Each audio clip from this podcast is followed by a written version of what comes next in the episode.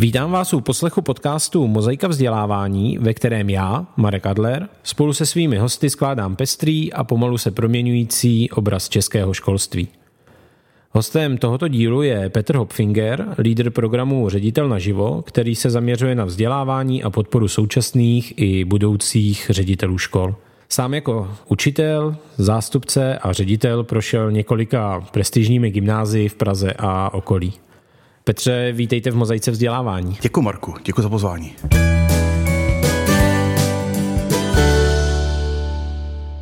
Začneme klasickou otázkou, ale u vás bude asi odpověď zřejmá. Co jste vystudoval, že jste se vrhl do oblasti školství? Vystudoval jsem učitelství, zeměpisu a dějepisu na přírodovědecké a filozofické fakultě a vlastně k tomu učitelství mě přivedlo dlouhodobé působení ve scoutingu. Vaše pedagogická praxe je hodně spojená právě s gymnázií. Je to, je to tak, ale začínal jsem v soukromých školách. Začínal jsem na maličké soukromé škole, kterou vlastnila maminka jednoho z mých vlčat, tak, tak jsem se tam dostal a po roce ona vyhrála konkurs na ředitelku eh, základní školy na Praze 7 a tam jsem s ní přišel a to bylo hodně časné. V přípravném týdnu mi teprve bylo 20 let a nastoupil jsem na zhruba poloviční úvazek učitele zeměpisu a byl jsem i třídní sedmáků, takže to bylo docela zásadní křest ohněm a musím se přiznat, že mi to, že mi to moc nešlo.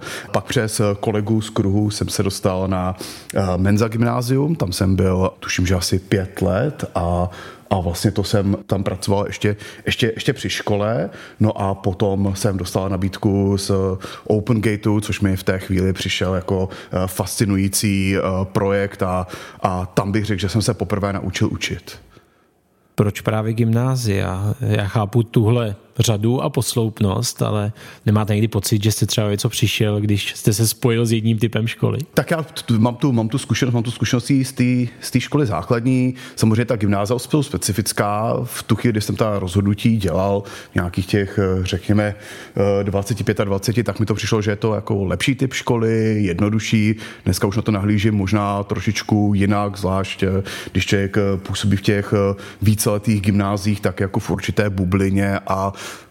v zásadě více je didaktické zručnosti a, a přidané hodnoty by bylo potřeba na těch eh, státních základních školách, ale v tu chvíli mi to dávalo, dávalo smysl a v mém případě to byla i gymnázia soukromá, protože eh, jsem tam musel vidět a musím vidět i ten aspekt, že člověk potřebuje uživit rodinu a přeci jenom na té státní škole v době, kdy jsem začínal učit, to úplně jednoduché nebylo. Dneska ta situace s těmi platy třeba i na těch státních základních školách už je zase trochu jiná. Jaká specifika má ta práce právě na gymnáziu oproti té základní škole? Vy už jste lehce naznačil, ale je to asi pedagogicky velmi jiné. Uh, já myslím, že ještě rozdíl mezi tím, jak vypadají státní gymnázia a jak vypadají soukromá gymnázia. Byť jsem na žádném státním gymnáziu nepůsobil, tak přece člověk sleduje ten terén a, a dovol bych si tvrdit, že Eh, tam tedy didakticky je to poměrně slabé, že to vychází z toho, že tam v zásadě jsou slušné pracovité děti, které se eh, chtějí učit a že rodiče jsou rádi, že se to dítě na gymnáziu dostalo a tak tam nevzniká žádný, řekněme, tlak trochu na to, aby ta, aby ta škola se posouvala. Tak si myslím, že specifikum českých státních gymnázií je konzervativní přístup, abych se nebál říci i, nebál říci i rigidnost. No a v těch, v těch soukromých, tak si myslím, že je to nějaká interakce s těmi, s těmi rodiči. Já jsem působil vždycky na gymnázích, no, dominantně, která byla bilingvní, protože právě na Open Gate eh, mě výrazně oslovil eh, na IB model a celkově bilingvní vzdělávání a je to něco, čemu věřím, takže potom i do budoucna jsem vyhledával takovýhle typ škol a zároveň to bylo spjaté s tím, že jsem tam často působil třeba s kolegy, které jsem znal už ze škol předchozích, takže eh, to bylo o, o tom typu vzdělávání a bylo to i o tom týmu, jehož jsem vždycky mohl být součástí. Když to vezmeme postupně, tak to je tedy Menza Gymnázium, Open Gate a v posledních letech Duhovka. Aha. A ještě mezi tím Pork. Ještě mezi tím Pork. To jsou hodně specifické školy i možná v rámci pražského prostředí. Specifické jsou, ale myslím si, že mají, že mají leco, leco společného. Myslím si, že i eh, lidé, kteří na těchto školách eh, působí, tak jsou nějakým způsobem provázáni. Open Gate, začínal, tak mi to přišlo jako naprosto fascinující projekt a dodnes, dodnes je. Ta prostě vize, že nabídneme kvalitní vzdělávání eh, dětem ze znevýhodněného prostředí, kampus, tak sám jste tam, sám jste tam působil, ale když to začínal, tak to bylo opravdu zjevení a poprvé možnost být v kontaktu s autenticky Eh, mezinárodním učitelským sborem, tak to mi přišlo, to mi přišlo, to mi přišlo skvělé. Pak eh, po nějaké poměrně jakoby krátké době, kdy tam došlo k výměně managementu eh, na OpenGateu, tak s nějakým, řekněme, týmem jsme přešli na nově vznikající nový pork Uh, některé aspekty si myslím, že byly podobné, to znamená to, to jádro toho kurikula, zakotvení v těch českých reálích, ale uh, řekněme akcent uh, výuky v angličtině, směřování k mezinárodní maturitě. Byla to škola, která má nějakou pověst, která já nevím, jestli je, jestli jakoby, jestli je oprávněná. Myslím si, že oprávněná je ta pověst kvalitní školy, ale přijde mi, že ta nálepka, že ta škola nevidí děti a že strašně slově tlačí na výkon, není úplně fair. Já jsem měl možnost vidět pork, kde jsou učitelé, kteří se autenticky zajímají o své děti a, a vidí tam každé dítě a ta škola v tomhle, v tomhle funguje velmi, velmi dobře. No a když jsem přicházel na Duhovku, tak jsem tam dostal nabídku vlastně uh, připravit tu školu na IB, na mezinárodní maturitu a to mě v tu chvíli oslovilo, takže jsem tam přišel do, do zástupcovské pozice, krátce na to jsem se stal ředitelem. Uh, Abych odpověděl na tu vaši otázku, tak přijde mi, že třeba ten rybníček rodičů, kteří o takovýchhle školách uvažují, tak je v něčem podobný. Myslím, že se do nějaké míry překrývá. Eh, myslím vlastně, že i ten eh, půl těch eh, učitelů je do nějaké míry podobný. To znamená lidé, kteří hledají bilingvní vzdělávání, hledají nějakou alternativu vůči tomu mainstreamu a zároveň chtějí mít jistotu, že to dítě se dobře připravuje, že třeba se dostane i na univerzity a nějakým tím, řekněme, benchmarkem toho může být právě třeba to IB. Tak to jsem tam viděl jako, jako společné rysy. Když nás teď poslouchá třeba některý učitel, který uvažuje o přesunu tady do té části českého školství, co musí mít učitel, aby uspěl v typově takovéhle škole? Řekněme gymnázium, bilingvní, Praha a blízké okolí a přece nějaké zaměření na výkon, srovnatelnost. Dobrá otázka. Já myslím, že to, že to asi základní je uh, chtít být uh, součástí nějakého týmu, chtít být učitelem, který učí kurikulum, které ta škola má, které je nějakým způsobem použiju i slovíčko standardizované, má nějaké, jak třeba se říká tomu IB, approaches towards teaching and learning, to znamená, ta škola má nějakou vizi, ta škola má nějakou filozofii, má nějakou kulturu spolupráce, která ale uh, sebou ruku v ruce nese i nějakou časovou náročnost. Takže řekl bych, že ten hlavní předpoklad je vnímat to tak, že uh, budu dělat job, který je více nalajnovaný, ale řekl bych, že i díky tomu lépe popsaný a lépe lépe dopadající než na klasické české škole, kde jsem hodně sám svým pánem a to z mého pohledu třeba těm dětem úplně nepomáhá, ale pro část učitelů to může být zajímavé, že to mají teach and go a, a e, za dveřmi jejich třídy, jejich království, kam nikdo nestupuje. Znamená to, že náročnost pro učitele je tedy vyšší, aspoň z vašeho pohledu? Eh, je vyšší určitě, co se týká eh, času, co se týká, co se týká spolupráce, ale řekl bych, že tohle přináší ovoce v tom, že eh, těm dětem se v takovém systému funguje lépe a že i vy pak zažíváte více radosti ve, ve třídě. Já věřím autenticky tomu, že když zborovna především na, na gymnázium a na druhém stupni spolupracuje, to kurikulum je jednotné, tak je srozumitelné pro ty děti a uh, ty děti tam zažívají více úspěchů, více radosti a i vám, učiteli, to potom přináší větší radost v té, v té třídě, protože e, ty jste součástí nějakého systému, nemusíte si vykolíkovávat tu svou pozici e, v těch svých dvou hodinách zeměpisu týdně, ale můžete navázat na styl práce kolegů a ty děti jsou zvyklé pracovat nějakým stylem, to vám tu práci hodně ulehčuje. Znamená to tedy, že taková škola stojí nejen na silných učitelských osobnostech, ale i na silném systému? Přesně tak, to myslím, že je to zásadní. Vy jste několikrát zmínil pojem IB, možná pro některé posluchače neznámý. Co se pod ním skrývá? Pod tím se skrývá primárně mezinárodní maturita, byť IB nabízí kurikulum vlastně i pro první stupně a druhé stupně základních škol, ale většina škol ve světě využívá kurikulum pro poslední, poslední dva ročníky. Je to vlastně eh, standardizované kurikulum, které je dvouleté, na jeho konci je mezinárodní zkouška. Co mě tam přijde eh, zajímavé a a atraktivní a motivační je, že stejná podoba zkoušky je pro všechny eh, studenty na celém světě. Eh, atraktivní mi přijde, že tu zkoušku opravuje někdo jiný, než kdo ty studenty učí a forma eh, toho, jak ty závěrečné výstupy vypadají, je, řekl bych, velmi progresivní, smysluplná. To znamená, že píšete třeba nějakou argumentační esej a vy musíte připravit studenty tak, aby dovedli napsat esej kvalitní, která ale bude srozumitelná někomu, kdo je nikdy neučil.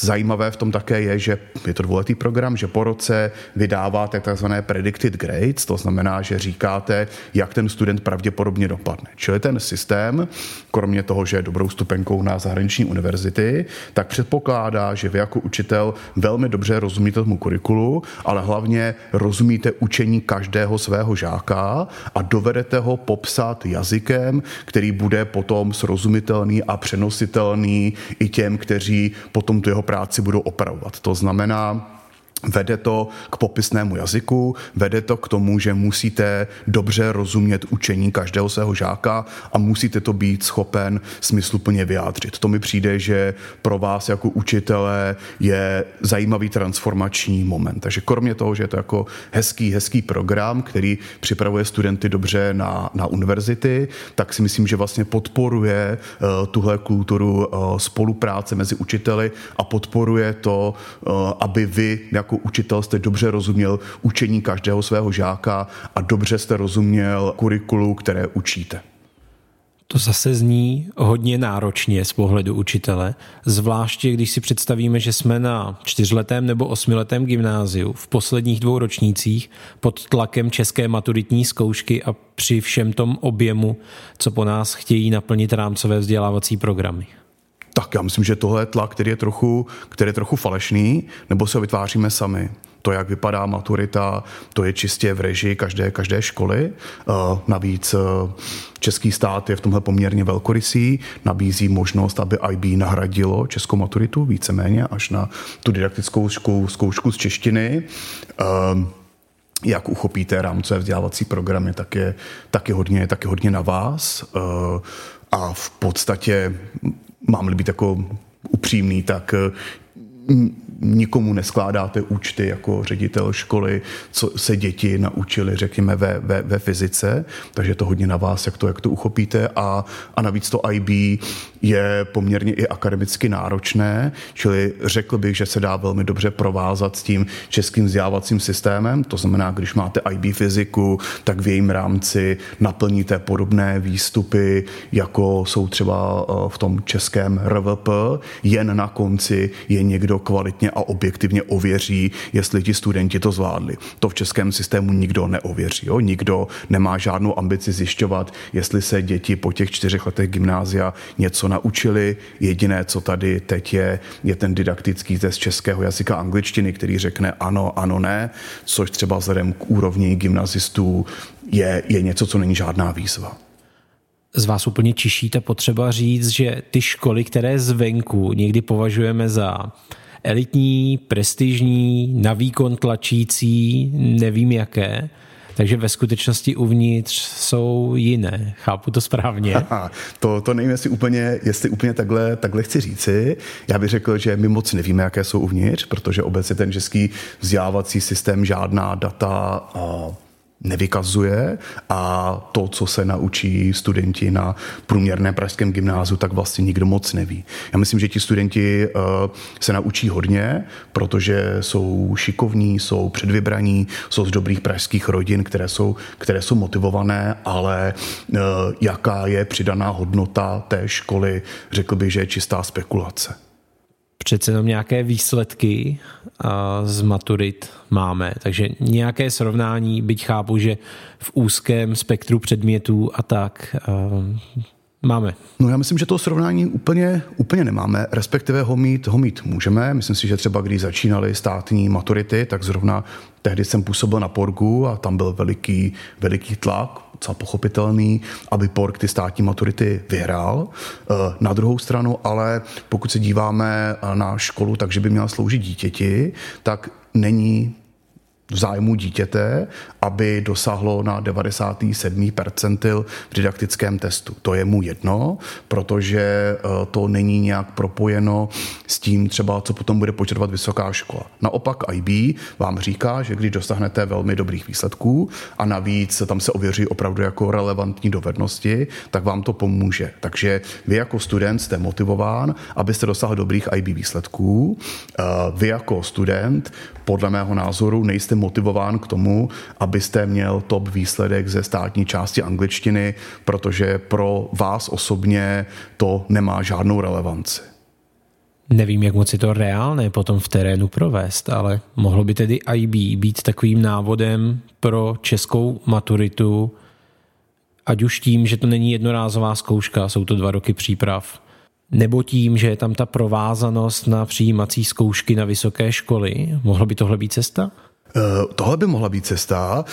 Já si myslím, že by to mohla být primárně cesta v těch prerekvizitách, které musí být splněny, aby tohle, aby tohle fungovalo. To znamená nějaká jako stabilita, to IB eh, funguje také díky tomu, že se 40 let eh, nemění, eh, že je tam zatím spousta namyšleného, že je v tom nějaká, nějaká stabilita, že je zatím nějaké financování, je zatím nějaký systém, který funguje jako, jako celek. Takže můj pohled třeba teď je, že ty, ta podoba té maturitní zkoušky je jako eklektická, neustále se měnící, bez nějaké uh, výrazné vize, bez nějakého provázání. Takže uh, v zásadě ta odpověď je ano, ale řekl bych, že ten první krok by měl být, že eh, v českém školství budeme pracovat systematicky, eh, dlouhodobě, koncepčně a budeme produkovat nějaká data a na základě těch dat se budeme rozhodovat, což možná zní trochu naivně, ale přijde mi, že pokud nepůjdeme touhle cestou,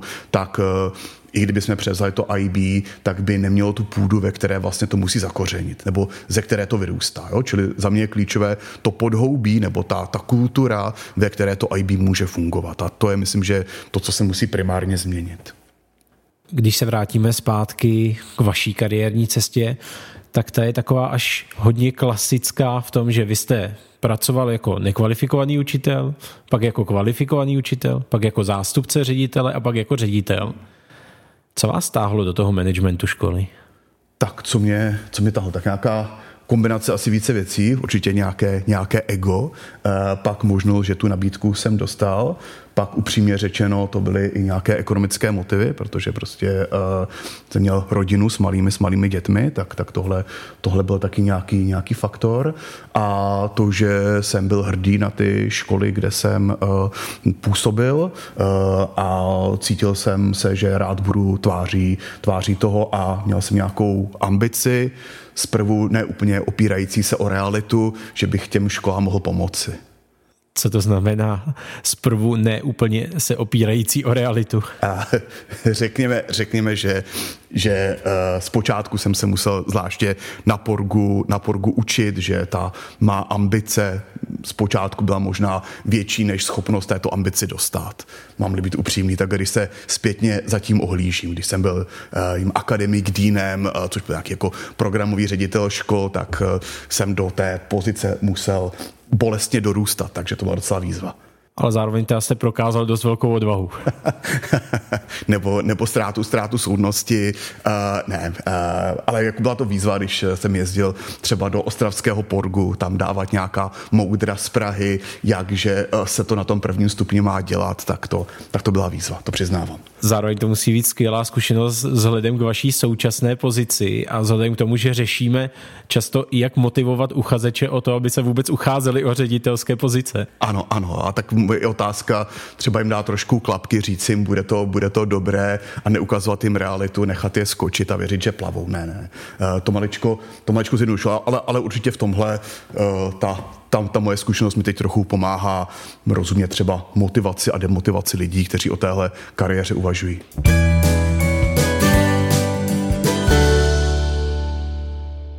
Stále posloucháte podcast Mozaika vzdělávání a s Petrem Hoffingerem se posunujeme k tématu jeho současné pozice, protože on je lídrem programu Ředitel naživo a zároveň se spolu podílí na programu Národního pedagogického institutu Lídr školy. Kdybyste měl tyhle dva programy krátce představit, tak jak by to představení znělo? Aha, aha. Tak jsou to, jsou to programy, které připravují stávající a budoucí ředitele a, a vlastně akcentují to, co máme pocit, že v těch programech dosavadních chybí. Je teda otázka, jestli vůbec tady nějaké programy na přípravu ředitelů byly. Mně přijde spíš, že je to hodně jako neorané, neorané pole. Eh, ten program ředitel naživo eh, je už pro stávající ředitele a jejich zástupce, protože vnímáme, že klíčové je, aby se eh, tam pracovalo v páru, aby vlastně ta kultura spolupráce se přenášela do těch škol. Ten program je postaven na třech takových linkách. Budování vize školy a získávání lidí pro tuhle vizi školy, její, její naplňování.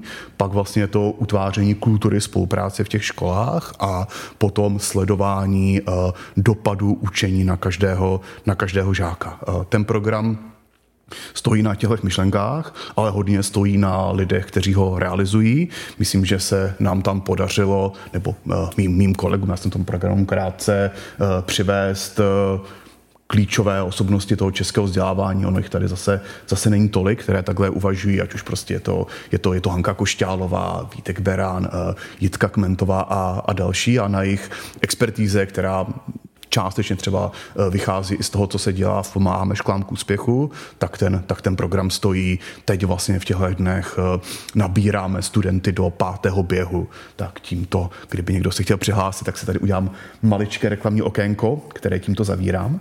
Eh, je to program a, a celkově ta naše organizace vlastně má nějaký omezený dosah. Jo? Těch, eh, těch našich eh, frekventantů v tom řediteli naživo je řekněme řádově 40. Vychází to z toho, že ten program je poměrně drahý, protože chceme kvalitu a celá naše organizace ze 100% stojí na fundraisingu. My potřebujeme naplnit každý rok rozpočet řádově 50 milionů a, a to jsou čistě prostě peníze, peníze našich donorů. Pokud ale tohle know-how, a, a já tomu know-how věřím, chceme propisovat do toho systému, tak musíme hledat nějaké cesty, jak to udělat se systémovými hráči, jak, eh, řekněme, posunout ten náš vzdělávací systém, aby takovýto typ podpory ředitelům dával, protože věříme, že si to zaslouží každý ředitel, aka každá škola, aka každé dítě. No a jedním z plodů tohoto přemýšlení je teď program Líder školy, což je vlastně dvouleté kvalifikační studium pro budoucí ředitele, které jsme teď od září po nějakých eh, přípravách spustili s Národním pedagogickým institutem. Tam teď máme 72 účastníků. Když jste začal tohle téma toho škálování, jak od 40 účastníků ročně přes 70 účastníků ročně dostat eh, ten program nebo ty programy k více ředitelům nebo možná budoucím ředitelům, a tady připomenu, že máme v českém prostředí asi 11 tisíc škol, tak kudy do toho, abyste překročili tu pražskou bublinu? aby jsme propíchli, překročili tuhle bublinu, tak uh, budeme potřebovat leciaké, leciaké nástroje a, a bude, to, bude to výzva, bude to složité. Eh, kudy začít?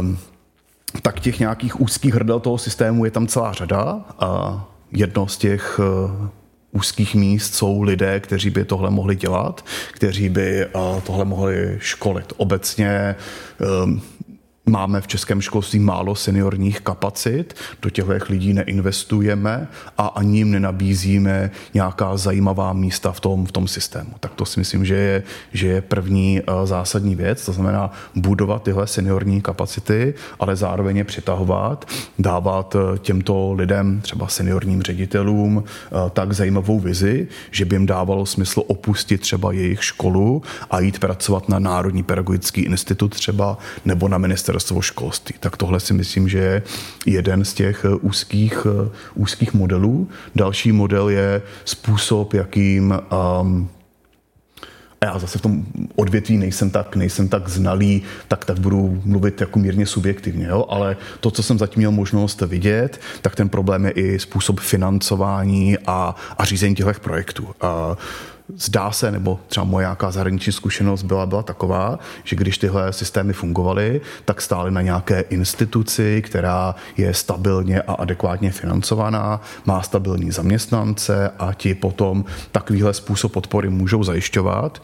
Přijde mi, že je to velmi obtížné v institucích, kde ten rozpočet se zásadně mění z roku na rok, kde spíše lidé pracují projektově a kde v té instituci není žádné seniorní know-how, které by se potom dalo, dalo rozvíjet. A teď nedávno jsem měl možnost eh, mluvit s lidmi z Národního pedagogického institutu ve Slovensku a, a tam, když Slovensko je řádově menší země, tak prostě ta podpora vedení škol, to je třeba 20 lidí, kteří ale tam mají stabilní uh, zaměstnání, je to pro ně zajímavá kariérní perspektiva a, a v rámci tohle prostředí můžou tu podporu dělat. Takže u nás je problém, že nemáme ty seniorní kapacity a moc ani nemáme stabilní, dobře financované instituce, které by tenhle typ podpory mohly, mohly rozvíjet. Čili celkově ta, ta, ta kultura a stabilita a financování našich institucí, které by to veřejné školství nebo školství obecně měly podporovat, si myslím, že jsou teda ty základní uh,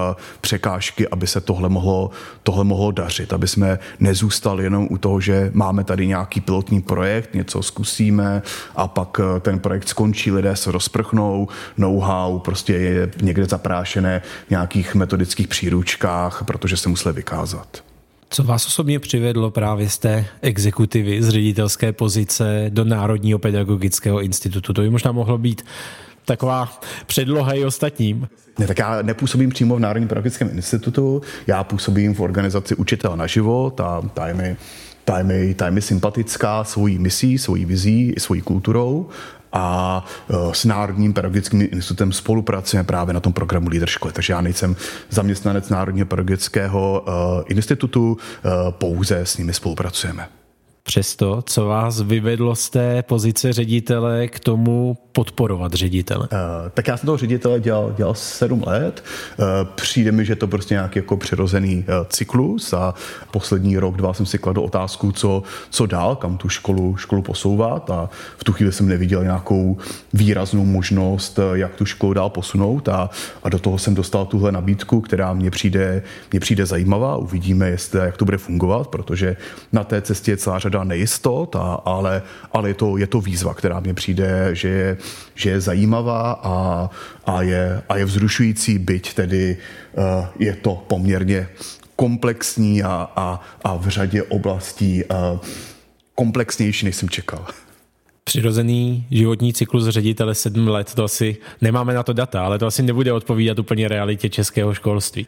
No, to asi neodpovídá realitě českého školství, byť uh, tam je ta možnost, že po těch šesti letech jako vypisovat, vypisovat konkurs a a zase moje nějaká dílčí zkušenost mimo to české školství je z toho mezinárodního nebo z toho britského a tam, když jsme dělali nějakou tour po, po, po dobrých eh, IB školách, tak nám říkali, že tam mají třeba kulturu, že na jedné pozici můžete být maximálně 6 let, po 7, už se přesně nepamatuju, pak se musíte posunout buď na jinou pozici, nebo na jinou školu. Jo? A mi přijde, že v nějaké pozici je to zdravé, jinak takový ten český inbreeding, kde prostě jsem chodil na gymnáziu, pak pak v 19 jsem tam měl první seminář, pak jsem tam stal učitelem, teď jsem ředitelem eh, a jsem tam až jako do důchodu, než mě vynesou nohama napřed, tak vede k nějakému zapouzdření těch českých, českých škol. Kudy z toho ven? Ono totiž je otázka, jestli v českém systému ředitel školy, když odchází z té funkce, může jít někam, když ne výš, tak aspoň jako bokem na stejné úrovni. No, to je ten problém, to říkáte, to říkáte správně, jo? tak eh, Teď eh, třeba Mám-li být taky konkrétní, tak eh, to oddělení podpory eh, vedení škol na MPI, já jsem rád, že, rád jsem rád, že vzniklo a, a, a, a moc tomu fandíme, ale prostě v tuhle chvíli i díky tomu, jak je financováno třeba se s ministerstvem školství, tak nenabízí takové podmínky, aby tenhle ty práce byl atraktivní pro, pro seniorní ředitel. Jo? Čili to, tohle nenabízíme a je to prostě problém, aby ti naši seniorní ředitelé se stávali nějakými superintendanty, či do toho systému zase to své know-how vraceli. Tohle neumíme a, a vnímám to jako jeden ze zásadních problémů a, a jednu z věcí, které bychom měli posunout. A vím, že ministerstvo školství o tom uvažuje, jak tady ty lídry, lídrů do toho systému přivést a z toho jich know-how těžit. To jsou tedy ty bariéry, které teď v českém školství máme. Proč se třeba nedaří úplně efektivně a ve velkém vzdělávat budoucí lídry? Ale vám se to daří aspoň v malém. Kdybyste měl popsat největší přínosy toho programu ředitel na živo, když se do něj ta dvojice z nějaké školy přihlásí a absolvuje? Za mě to asi ta kultura, ve které to, ve které to, ve které to probíhá. Jo? To znamená, eh, ten náš program nestojí na nějakých eh, příručkách, ale stojí na tom, že těch lektorů je tam poměrně hodně. Eh, ti lektoři spolupracují a vlastně reflektují to učení své, ale učení se svých teda, svých teda studentů.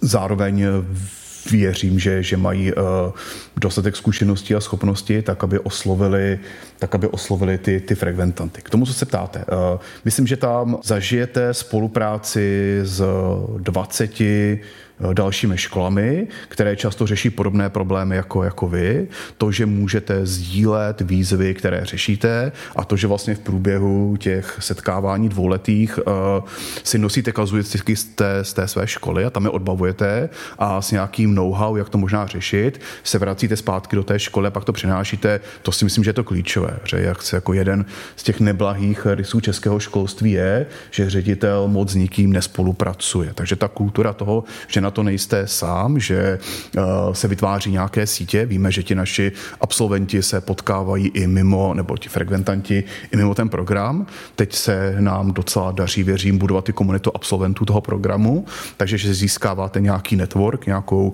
nějakou síť. Tak to za mě je jedna jedna z těch přidaných hodnot a o, druhá z těch přidaných hodnot je, že vám to dodává sebevědomí a řekněme nějaké konkrétní kroky, jak ty věci v té škole dělat když jsem měl možnost se bavit s řadou ředitelů, tak by chtěli dělat dobré změny ve své škole, se kterých by benefitovali žáci, ale mají vlastně obavu, že ta zborovna to nepřijme, že na to, že na to nejsou, že v tom ti ředitelé zůstanou sami, takže eh, vám to pomáhá uvažovat o tom, jak vlastně měnit kulturu, kulturu té, té školy a pomáhá vám to zpátky dávat eh, žáka do středu dění, tak aby součástí toho, co se děje v té škole, bylo sledování dopadu na ty, na ty jednotlivé děti. Jo? To mně přijde tím, jak eh, české školství není tlačeno do nějakého standardizovaného testování, tak na tohle nejsme zvyklí a neumíme ani mluvit třeba mezi sebou jako učitelé o progresu těch jednotlivých dětí. Tak, tak to jsou asi věci, které si z toho můžete, z toho můžete odnést. Eh, zásadní podle mě je nabíjející kultura, která vám zvyšuje hm, sebevědomí, že ty dobré změny ve své škole můžete dělat a tohle jsou ty dílčí kroky, kterými se dát. Tam je zajímavá už jenom ta podmínka toho, že se smí přihlásit jenom dvojice. Takže vy už vlastně k nějaké aspoň základní spolupráci, ředitel, zástupce, vedete od začátku. Přesně tak, přesně tak. A zároveň v našem přijímacím řízení ověřujeme, jestli ti lidé jsou téhle kultuře otevření, protože to vnímáme, to vnímáme, že je to zásadní. Já vím, že u toho projektu nejste od začátku, ale co se za těch pár let existence podařilo? Co vidíte, že skutečně u těch absolventů na konci je výrazný posun? Já myslím, že se, že se podařilo to, že to běží dál, že všem těm lidem, kteří jsou u toho, to pořád dává smysl. Jak už jsem říkal, tak těch seniorních kapacit v našem školství je jakoby relativně málo a, a všichni naši lektoři by mohli dělat něco jiného a dělají jiné věci. Často mají svoji školu, takže to, že ve svém nabitém kalendáři si pořád nachází čas na to, aby dělali další běh ředitele naživo, tak je odpověď, že to dává smysl. Pracujeme i s nějakými uh, daty uh, ze škol našich absolventů, tak, tak to si myslím, že nám ukazuje, že se daří měnit ta kultura. To, že se k nám hlásí, že jezdí na komunitu absolventů, je pro nás zase, zase nějaký znak toho, že, že, funguje, že funguje to síťování. No a to, že velká část třeba těch budoucích uh, škol je na doporučení dalších, tak je pro nás nějaký indikátor. No a konečně to, že to know-how, které tam, které tam vytváříme, je považováno za natolik kvalitní, že vlastně eh, podle něj teď ministerstvo školství skrz právě lídra školy by chtělo posunout standard vzdělávání eh, všech budoucích ředitelů. Je pro nás důkaz, že, že to, co děláme, má smysl. Co se naopak nedaří? Tak výzva je, výzva je uh, budovat ty, budovat ty seniorní kapacity, to jde, to jde, nějakým, to jde nějakým způsobem pomalu a, a výzva z mého pohledu je třeba mm, pomoci posouvat tu kulturu eh, toho eráru veřejného systému tak, aby eh, v zásadě tento typ podpory eh, mohl být škálovatelný, mohl být standardní. To, to vnímám, že prostě v tomhle ten uh, mainstream toho českého školství nebo toho, toho veřejného systému se posouvá hodně pomalu. Vy už jste zmínil, že tahle témata v českém školství jsou tak jako realizována a posouvána spíše projektovým způsobem. Co je další projekt, který máte v hlavě, kterým téma přípravy ředitelů škol posunout? Tak um, my musíme, eh, teď mluvím za vedení organizace, být jako rozumní v tom, eh, v jakém tempu nějaké novinky třeba, třeba představujeme, tak aby ta vize toho, co děláme, byla pořád srozumitelná, jednoduchá, uchopitelná pro všechny, kteří jsou primárně vevnitř té organizaci a tak, aby jsme měli jistotu nebude mít nikdy, ale nějakou vysokou míru pravděpodobnosti, že ta věc se podaří implementovat, jo? protože jako jedna věc je mít uh, velké nápady, těch v českém vzdělávání má spoustu let kdo, ale to, co v čem české vzdělávání pokulhává, je teda schopnost ty věci implementovat a dělat to, dělat to dlouhodobě.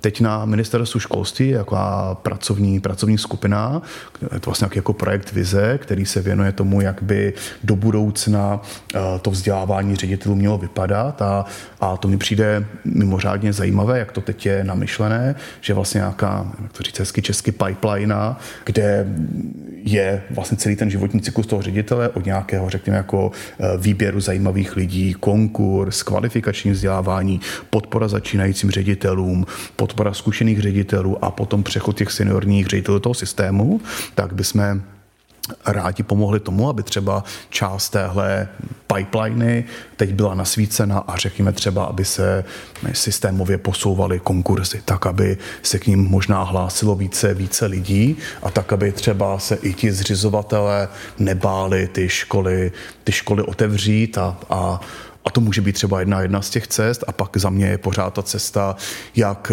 zařídit nebo jak podpořit, my to neumíme zařídit, my to můžeme maximálně podpořit, aby ti seniorní ředitelé se chtěli do toho systému vracet, eh, respektive mu něco vracet, protože to třeba mi přišel silný moment, když jsem byl v Británii, tak tam tihle seniorní ředitelé, kteří vlastně to své dlouholeté know-how předávají, předávají dál. Tak, tak to jsou asi třeba dvě věci, kam bych rád, kdyby se nám podařilo zaměřit pozornost, ale zase naše organizace jakoby je relativně malá a musíme rozumně zvažovat naše, naše síly, kam je zaměříme, aby jsme se neroztříštili mezi příliš mnoho bohulibých věcí.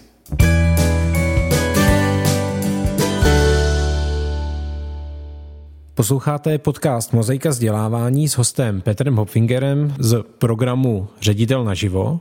A teď se podíváme přímo na ředitelskou pozici v českém školství. Jak byste ji v pár větách charakterizoval? Kdo je ředitel české školy?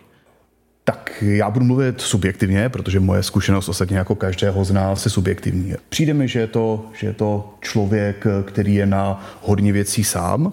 Přijde mi, že je to člověk, který má obrovskou odpovědnost, moc, vliv, chcete-li, a ta podpora, kterou dostává, v zásadě neodpovídá tomu, jaké požadavky jsou na něj kladeny. Přijde mi, že je to člověk, který se pohybuje v dosti specifické kultuře těch českých škol, kde málo kde je spolupráce uvnitř těch škol něčím, něčím co, by bylo, co by bylo normální a teda roztlačit tuhle káru tak, aby jsme to jako učitelé vnímali, že je to zásadní tam zůstat prostě odpoledne, když děti odejdou a, a spolupracovat a že to má smysl, tak to je teda jako velký úkol, který před většinou ředitelů ještě stojí, řekl bych, že pouze menšina už ho zvládla. Když si vzpomenu na váš rozhovor v DVTV, který si mohou posluchači také poslechnout, tak tam se to hodně točilo o opravování střech a různých jiných činnostech, které úplně nesouvisí s tím, že ředitel školy je pedagogickým lídrem. Mě by možná ještě zajímalo, proč tomu tak je, z čeho tohle vyplývá, že ten český ředitel nakonec na to učení a na ty své učitele nemá tolik času. No, dobrá otázka. Tak já myslím, že na to můžou být nějaké různé názory. Jeden názor je, že eh, český učitel má moc administrativy a, a moc prostě byrokracie a tak dál a tak mu musíme odebrat ty papíry a on pak se bude věnovat rozvoji té zborovny. Tohle je názor třeba, který ne úplně sdílím. Já si myslím, že ten problém je v tom, že Český ředitel, některý se možná před tou zborovnou trochu zavírá do své ředitelny, protože neví, jak s nimi pracovat, protože by musel měnit kulturu, ve které on vyrůstal, ve které vyrůstali ty učitele, na kterou byli zvyklí. Čili uh, můj pohled je, že je to spíše uh, absence jeho nějaké zkušenosti, přípravy v tom, aby byl lídrem zborovny, aby byl lídrem vzdělávacího procesu, protože je to věc, která jako je hodně, je hodně těžká a v zásadě je spíš v tom českém vzdělávání nová, takže vy musíte měnit, měnit tu kulturu. Čili můj pohled je, že ten ředitel často spíše použiju slovo utíká k nějakým těm provozním věcem, protože ty jsou jako relativně jednodušeji odbavitelné, než to, že by někde stál před tou zborovnou a přesvědčovali, že teď máme mít prostě dvoudenní školení, kde se budeme bavit o hodnocení, protože je to něco, co co se do těch škol velmi často jako obtížně, obtížně za, zavádí, tak, aby vlastně jste dokázal přesvědčit ty učitele, že to má ten smysl a to pomůže těm žákům, ale, ale tohle je něco, jako, kde myslím, že se na ty naše ředitele nemůžeme zlobit, protože je to něco, co vlastně je nikdo neučil, na co nebyli připravováni. Jo? Když absolvovali to stávající kvalifikační studium, tak eh, řeší, jak si dát eh, pozor, když děti jedou na lyžák, co by měli podepsat za, za papíry a, a, a co je PH Max, ale to, jak být jakoby lídrem té sborovny, jak, jak, jak, jak dobře komunikovat, jak nevím, zavádět nějaké malé učící se skupiny, tak eh, tohle nemohli zažít ani jako ani jako učitele. Já jsem měl tu výhodu, že právě třeba, když jsem byl, když jsem byl na Open Gateu nebo potom na Porgu, tak to bylo součástí toho, co se tam, co se tam dělo. Čili mně to přišlo, mně to přišlo přirozené a a pak mi přišlo logické, že tohle bych měl jako ředitel dělat. Ale přijde mi, že, že většina našich ředitelů tuhle zkušenost neměla, respektive tuhle zkušenost by měli získat v rámci toho vzdělávání a tam ten pedagogický leadership zatím zásadně absentuje. Mluvíte o zkušenosti a vzdělávání a pak tu máme ještě tu složku toho zadání. Jaké zadání vůbec takový ředitel školy má a jakou na to dostává pak zpětnou vazbu a od koho? No, tak eh, to je samozřejmě jako zásadní věc, ale můj pohled je, že se snažím uvažovat o věcech, které třeba můžeme v rámci organizace ovlivnit a, a dají se změnit v nějakém dohledné době. Samozřejmě ten zásadní a klíčový problém, myslím, je obrovská roztříštěnost českého školství. To, že tady máme tisíce zřizovatelů, kde eh, na tom malém městečku, vesnici není nikdo, kdo by tomu řediteli mohl dávat prostě zpětnou vazbu, kdo by ho mohl vést a, a tak se opravdu teda tam spíše uh, řeší to, jestli se něco nestalo a, a jestli neprotéká, jestli neprotéká protéká střechou a a vím, že pro řadu našich třeba vesnických ředitelů je to docela, je to docela složité i v kontextu toho, že teď třeba často mají vyšší mzdu, než má starosta, tak to, tak to prostředí je složité. Ale tohle změnit eh, Myslím, že by to velmi, vel, vel, velmi pomohlo, ale nevidím teď nějakou jako reálnou cestu, že by třeba ti zřizovatelé se části těch kompetencí vzdali. Tady myslím velký rozdíl mezi tím veřejným a soukromým školstvím. My oba dva známe, že jako ředitelé soukromých škol jsme měli nebo máme toho zřizovatele často velmi na blízku, je to jasná osoba, máme od něj kolikrát dost jasné zadání ale v těch veřejných školách, kdo je vůbec tím zadavatelem tomu řediteli? Je to ten zřizovatel, nebo je to stát? A teď kdo vlastně je ten stát? Tak vlastně to jako není nikdo, no. To není nikdo, protože tady žádný, já se nechci používat příliš uh, silná slova, ale jako v zásadě žádný systém moc neexistuje. Jo? Tak tady je to ministerstvo, které je mimořádně daleko. Eh, to, co po vás ten systém chce, abyste produkovali za nějaká data výsledky, tak to jako je velmi, velmi vágní.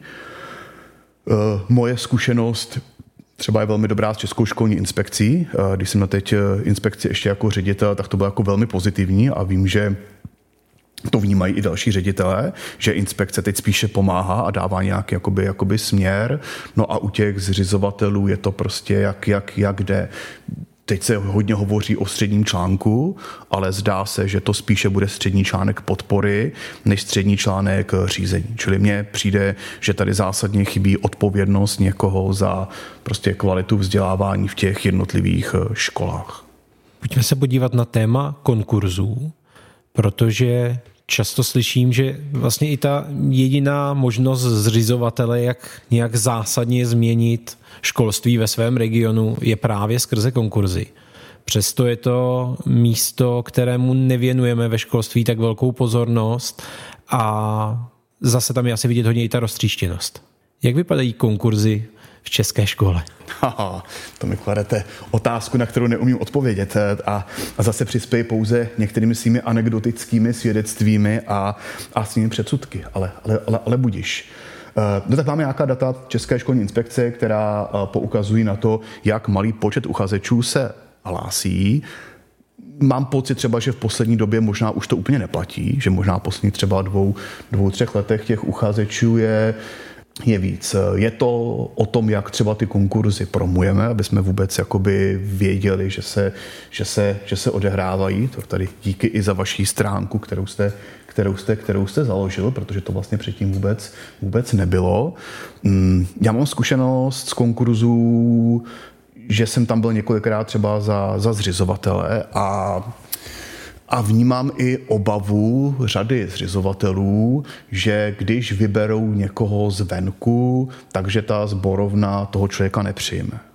A a velmi často je tady nějaké jako povědomí, že nemá smysl se hlásit do konkurzu tady na, na tohle gymnázium, protože prostě už je jasné, že to vyhraje tam paní zástupkyně, protože takhle jsou domluveni, že ty konkurzy jsou dopředu domluvené. Eh, na druhou stranu ale ten zřizovatel často má obavu, že prostě teď ta škola nějak jako funguje, on úplně neví přesně, jestli funguje dobře, ale minimálně prostě se mu tam lidé nebouří na městě a má obavu, že kdyby přivedl někoho třeba, kdo uvažuje, řekněme jako progresivně, takže ta zborovna ho nepřijme a že to povede k rozpadu té školy. Já jsem třeba měl možnost eh, být na blízku toho, kdy jsme vybrali takovéhleho ředitele, kterého vlastně ta, ta zborovna nepřijala a, a bylo to jako mimořádně, mimořádně, mimořádně složité. Jo? Čili, čili vnímám, že, že je to třeba i nějaký jako návyk vůbec těch českých zboroven, těch škol, být otevřený nějakým podnětům, podnětům uh, z vnější, což pak vede k nějaké jako autocenzuře trochu těch zřizovatelů, myslím si, vůbec ty konkurzy jakoby otevírat, nebo třeba uh, dávat uh, důvěru někomu, kdo je, kdo je prostě zvenku. Protože, a zase dokážu se k těm jakým britským školám, tam je prostě běžné, že to funkční období toho ředitele nějak jakoby je, jakoby je omezené a, a že i lidé v těch manažerských pozicích uvnitř té školy se, se střídají, když to tady je často ta kultura, že tam ten pan ředitel má být na dosmrti a když tam není, tak je vlastně něco špatně. Dá se to schrnout tak, že zřizovatelé škol se mnohdy obávají vůbec vypsat konkurs. Ano. Zároveň, když už ho vypíšou, tak ta role obhajujícího ředitele, případně jeho zástupce, který si třeba školu už v průběhu přebírá, je výrazně výhodnější než toho kandidáta zvenku? Ano, a zároveň to odráží to, že nemají vizi, jak tu školu posunout. Kdyby měli vizi tu školu posunout a, a tu vizi třeba dokázali nějak jako srozumitelně formulovat a pak ji třeba obhájit i před veřejností, tak možná by k těm konkurzům přistupovali uh, s větší otevřeností. Čili zase se zpátky bavíme o tom, kdo je teda odpovědný za kvalitu směřování té školy. Takže by zřizovatel měl před konkurzem přijít s tím, jakou školu si v budoucnu přeje a pro tu pak hledat vhodného kandidáta? Měl by přicházet eh, ne před konkurzem, ale měl by to říkat už dlouhodobě a pokud ten ředitel tuhle vizi nenaplňuje, tak to by třeba mohl mít nějaký důvod, proč ten konkurs je a proč je zřejmé, že pokud stávající management školy tu vizi nenaplňuje, tak je potřeba ten management doplnit. Jo? Ale to se zpátky vracíme k tomu, jestli ten zřizovatel tu školu nějakým způsobem řídí. Asi možná obavíme nebo víme, eh, myslíme si, že třeba ty školské rady, které tohle mohly dělat, tak ve většině obcí plní spíše, spíše formální, formální role. To je otázka možná potom i složení té vlastní konkurzní komise. A zároveň možná za zmínku stojí i ten vlastní průběh toho konkurzního řízení, kde mnohdy se to smrskne na sepsání tří, pěti, sedmi stránkové koncepce a půlhodinový rozhovor. To je určitě to je určitě pravda. Na druhou stranu ten zřizovatel uh, bere ty výsledky toho konkurzu pouze jako doporučení, on může rozhodnout jinak, byť pak je těžké to prostě obhájit, že stávající pan ředitel to u komise vyhrál a my jsme vybrali někoho ze čtvrtého místa, jo, to může být, to může být problematické, ale, ale tak prostě je to o tom, um, ten konkurs na je třeba trochu jinak, to si myslím, že zřizovatel, že zřizovatel může, ale je to zase, jako, jo, tak ten když se ty věci začnou dít pro ten konkurs, tak už je trochu pozdě. Ten konkurs by měl být vrcholek nějakého ledovce, že ten zřizovatel o té škole nějakým způsobem uvažuje, eh, je schopen s tou školou a i s tou veřejností vést nějaký jako dialog a, a je schopen říkat, jestli ta škola eh, funguje tak, jak eh, třeba ten zřizovatel očekává, respektive jak očekává ta komunita. To se zpátky vracím třeba i k tomu, co chceme v našem programu, že je tady nějaká sdílená vize, ale celou tou komunitou, která je okolo té školy a, a, a díváme, jestli se nám tu vizi daří naplňovat, respektive jestli pro tu komunitu ta vize je pořád jako, jako atraktivní a srozumitelná, jo? Že, že, že, že máte vlastně něco, na základě čeho vyhodnocujete, jestli ten ředitel je, je dobrý, protože jinak prostě asi máte ty parkety nebo jen to, co se říká ty britské školy třeba můžou mít nějaká data, jo? Že, že se očekává, že tu školu nějak jako vy posunete, je to jako diskutabilní, ale, ale může být nějaké měřítko. My takováhle data, data nemáme, jo? že by jako se vyhodnocovalo uh, úspěch tady, tady základní školy na základě toho, na jaké učební obory se deváťáci dostali, to asi, to asi není na stole. No. Ono i v případě konkurzu platí to, co v mnoha oblastech českého školství, že ta legislativa je vlastně poměrně široká, umožňuje různé možnosti, ale jenom není zvykem je využívat. Protože i v případě konkurzů je možné zapojovat personalisty, pořádat assessment centra, nevím co dalšího, ale když se pak podíváte na ta vyhlášení konkurzů, tak jsou téměř jako přes kopírák a tyhle možnosti nevyužívají. No, tak, tak to prostě je, to říkáte, to říkáte dobře, vy prostě tady jako naše story z RVP, jo, které když se, třeba když naši, naši angličtí učitelé viděli, jak vypadá naše RVP, tak říkali, no a to jako to je dokonale, vy máte absolutní svobodu, vy můžete dělat, co chcete, tady po vás nikdo nechce žádné biflování, žádná tvrdá data, když jsme, já jsem dějepisář, zeměpisář, když jsme to rozebírali a, a pak byli fascinováni tím, jak tuhle svobodu nevyužíváme, tak s těmi konkurzy je to, je to, je to, to samé. No. Kdybyste měl teď kouzelný proutek, mohl mávnout, tak co byste si přál? Jakou jednu velkou změnu, anebo možná malou změnu v oblasti školství byste přičaroval? Tak já nevím, v těch na ty, na ty kouzlené proutky moc, moc, moc nevěřím, ale je uh, nějaká změna, která si myslím, že by šla vlastně jakoby zadministrovat. Nebylo by to jakoby systémově správné, ale mohlo by to pomoci, by byly dobré učebnice. Bohužel Bohužel řada učitelů pořád učí podle učebnic a zase teď jsme nedávno byli s našimi, učitel, s našimi řediteli v Estonsku, tak tam třeba můj pohled je, že měli výborné učebnice, které i průměrného učitele podrželi a když prostě učil podle učebnice, tak ho to vedlo metodicky správně. Ale zase, a to známe, že i třeba eh, z těch mezinárodních škol, ty učebnice pak něco stojí, protože do jejich vývoje se musí něco investovat. Takže kdybych měl jednu takovou jako smart věc, která by mohla pomoci a nemusel by to být ani ten kouzelný proutek, tak prostě udělat eh, kvalitní učebnice, investovat do jejich eh, vývoje. Na druhém stupni hlavně. Na prvním si myslím, že jsou docela dobré. Tady se nám to znova možná propojuje s tím tématem těch lidí, kteří minimálně na nějaký čas vystoupí z toho systému a začnou se mu věnovat. Takže kromě toho, že nám bude někdo školit ředitele a podporovat ředitele, tak by nám ještě někdo měl psát učebnice. Jo, ale musíte věřit uh, tomu, že když do téhle role vstoupíte, že tam dostanete adekvátní podmínky a že pak někdo vaší práci nespláchne do záchoda, což je prostě obava celé řady třeba našich seniorních lektorů, že uh, usilovat o systémovou změnu ano, ale máme obavu, aby jsme se nespálili tak jako tolikrát. Dali jsme do toho prostě spoustu času a tím, že to nebylo dobře řízeno, manažováno, tak to vlastně všechno vyšumilo. Čili ta obava, že to, že to vyšumí a že to nedokážeme implementovat, ta teda v tom českém školním prostředí je hodně zakořeněna a a, a vede k tomu, že spíš zůstanu v té své škole, kde mám přímý dopad na uh, učení svých žáků a svých učitelů. Tak no, tady jsme, jako i v leckterých jiných oblastech, přímo závislí na soukromých subjektech. Dneska zkrátka učebnice produkují soukromníci a ti zatím musí vidět to, co vy jste zmínil, ten finanční zisk, to, že se jim to vůbec vyplatí zvlášť při cenách současných českých učebnic za 150 korun. Ano, jo, tak jako za 150 korun nemůže být kvalitní učebnice, tečka, jo, tak to prostě jakoby je a, a zároveň ty rozpočty škol nejsou určené na to, že prostě učebnice měla stát 500 korun a, a, a, a výše, jo, za 150 korun nevyvinete kvalitní učebnici a ty učebnice, myslím, že jste zeměpisář, jo, tak podle toho, podle toho vypadají, jo, když se prostě podíváte na britské učebnice zeměpisem IGCSE, tak to je úplně jako úplně jiná story, jo. Vy jste zmínil několik zemí, Slovinsko, Estonsko, Anglii. Je to opravdu cesta sledovat jiné země a v něčem je následovat? A nebo je každé to prostředí natolik specifické, že ono to sice funguje, vypadá to hezky, ale je to nepřenositelné?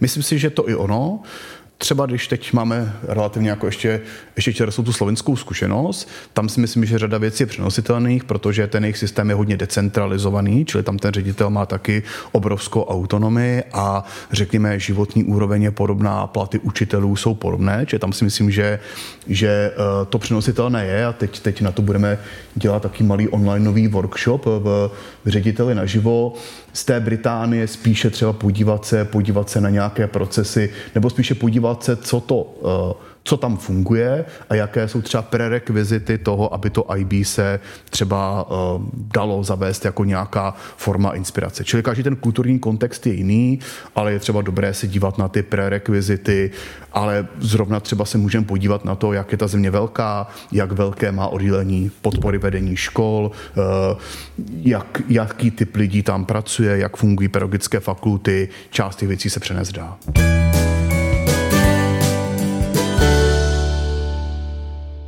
podcastu Mozaika vzdělávání míříme s Petrem Hoffingerem do cílové rovinky a ještě přibrzdíme kvůli tomu, abychom se podívali na možné zdroje inspirace.